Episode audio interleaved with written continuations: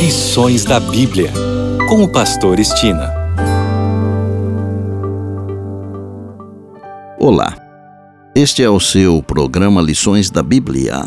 Neste trimestre, que vai de outubro a dezembro, estamos estudando a missão de Deus, minha missão. O assunto da semana é motivação e preparo para a missão. Vamos iniciar com o verso para memorizar durante a semana que está em Lucas 24, 44 e diz: São estas palavras que vos falei estando ainda convosco, que convinha que se cumprisse tudo o que de mim estava escrito na lei de Moisés e nos profetas e nos salmos. Qual é a nossa motivação para fazermos as coisas da maneira que as fazemos?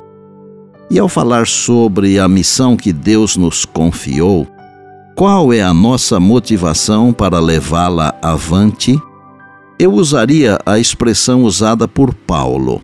O amor de Cristo nos constrange em 2 Coríntios 5:14.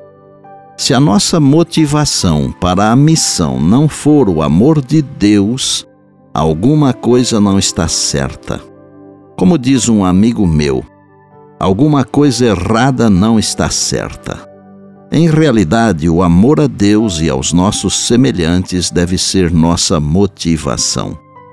A história da missão de Deus em favor da humanidade perdida é a maior história já contada. A história começa no Antigo Testamento, imediatamente após a queda de Adão e Eva, e continua ao longo do período patriarcal e da história de Israel os evangelhos registram o evento central da missão de Deus: o nascimento, ministério, morte expiatória, ressurreição e ascensão de Cristo. A história bíblica continua no livro de Atos e nas epístolas, com o início da igreja cristã e termina com o clímax apocalíptico da missão divina no Apocalipse.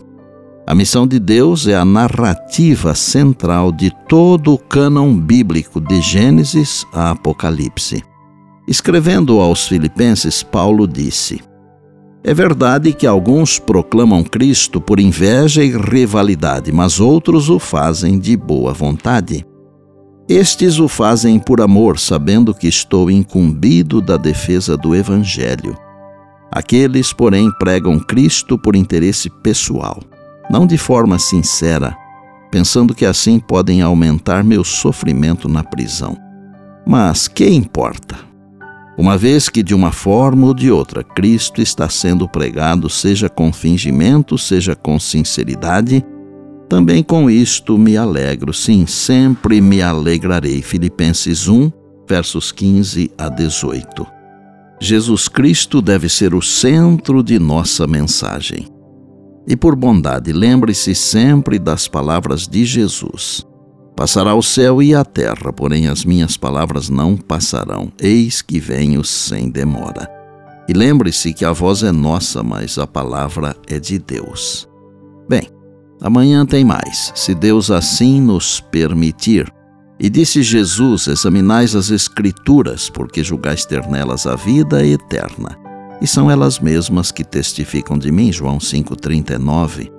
Eu sou o pastor Estina e este é o seu programa Lições da Bíblia, diariamente com você, pela graça e misericórdia de Deus.